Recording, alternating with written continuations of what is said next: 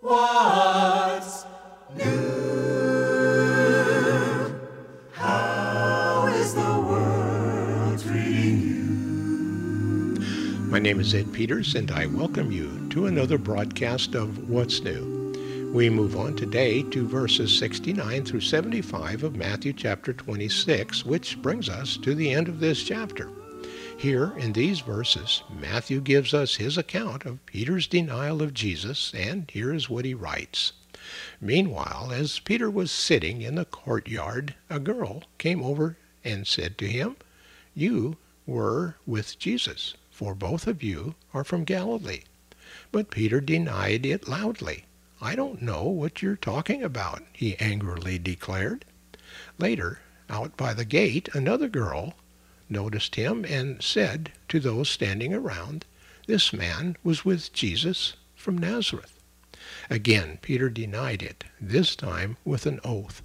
I don't even know the man, he said. But after a while, the men who had been standing there came over to him and said, We know that you are one of his disciples, for we can tell by your Galilean accent. Peter began to curse and swear. I don't even know the man, he said. And immediately the cock crowed. Then Peter remembered what Jesus had said. Before the cock crows, you will deny me three times. And he went away crying bitterly.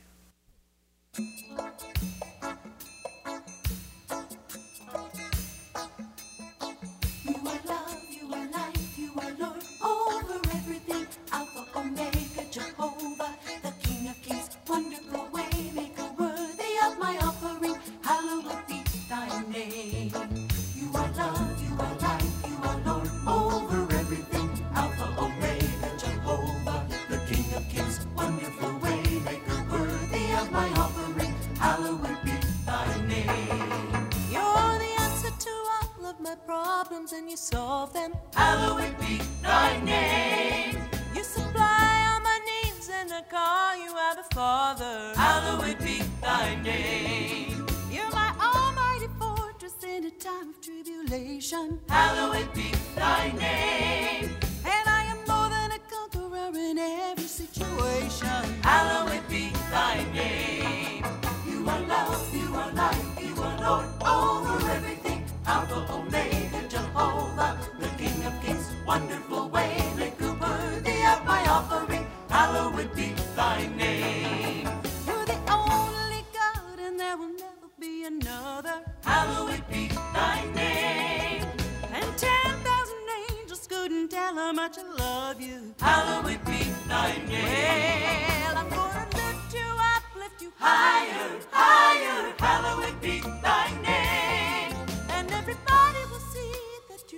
Soul afire. Hallowed be thy name.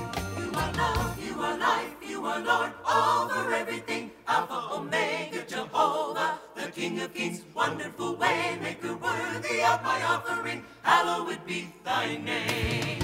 You are love, you are life, you are Lord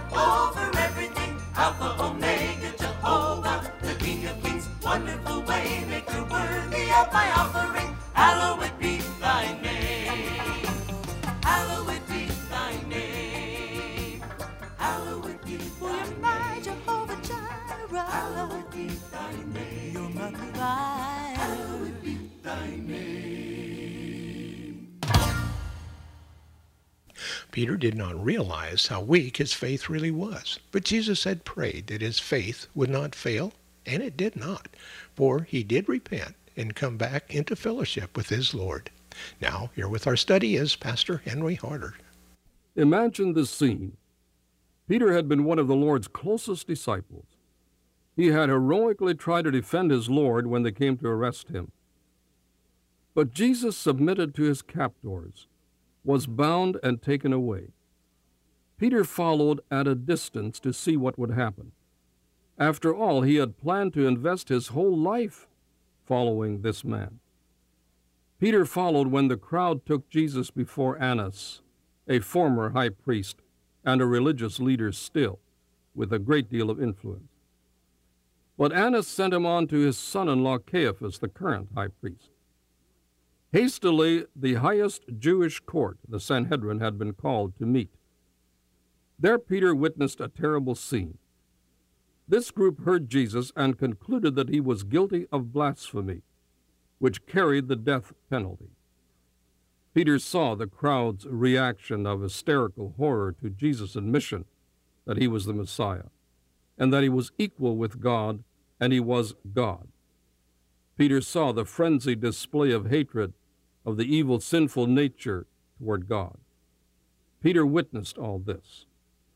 Then Matthew writes Now Peter was sitting out in the courtyard, and a servant girl came to him.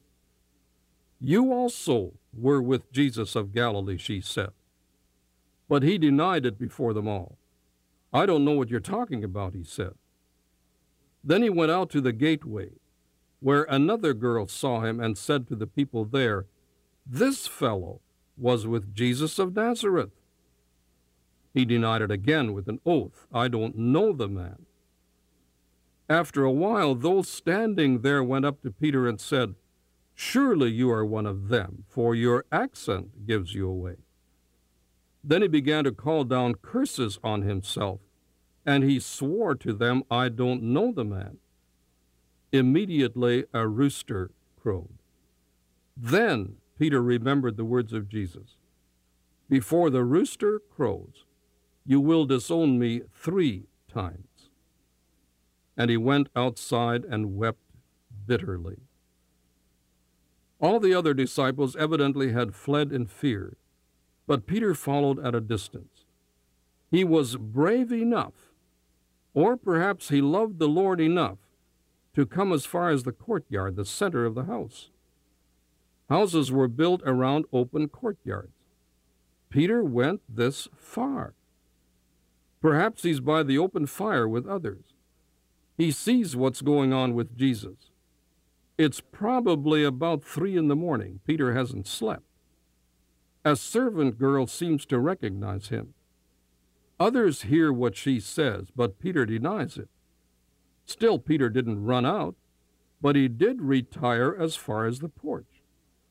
No doubt he is torn between running as far away as possible or staying.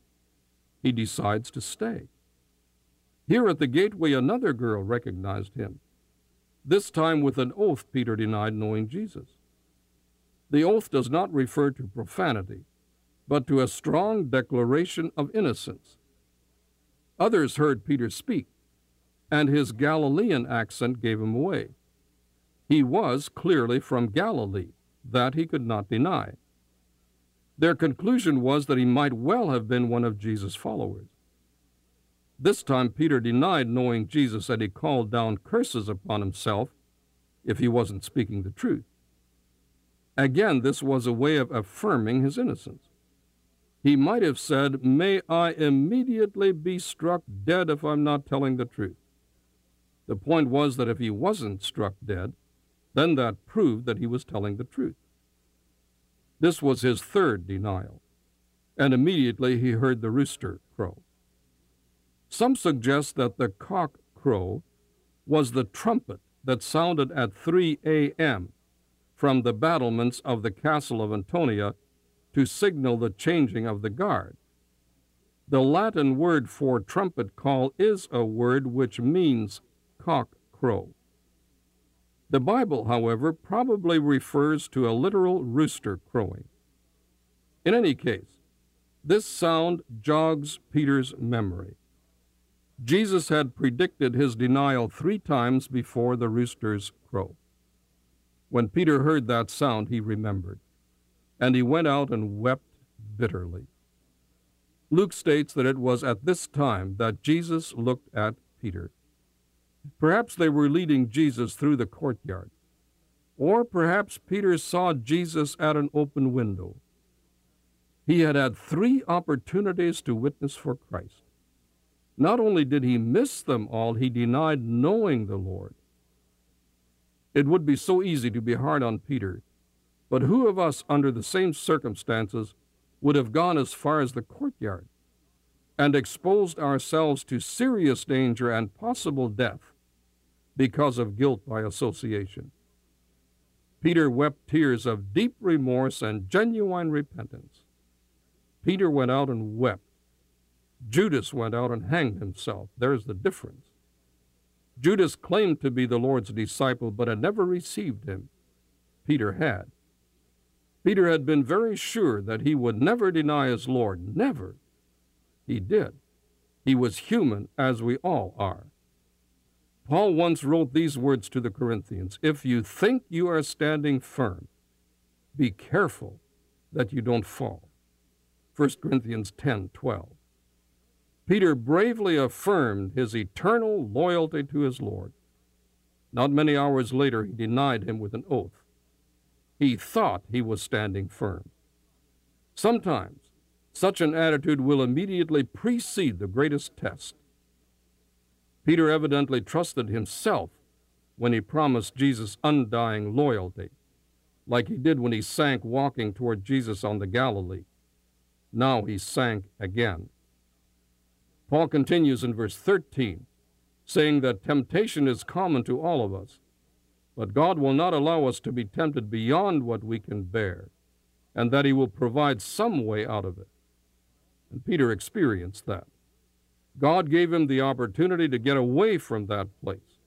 That's precisely what Peter did. He fled, he took off. And that's a good thing to do when tempted. Often that's the best thing to do, to put some distance between you and the temptation site. It's also right to then weep bitterly. From this point on, Matthew doesn't mention Peter again. We are really not so different. There is much of Peter in all of us. We all struggle with ourselves. We all have temptations, but God is faithful. There's always a way of escape if we want it. Peter became a mighty preacher and foremost leader in the early church. God didn't let him go.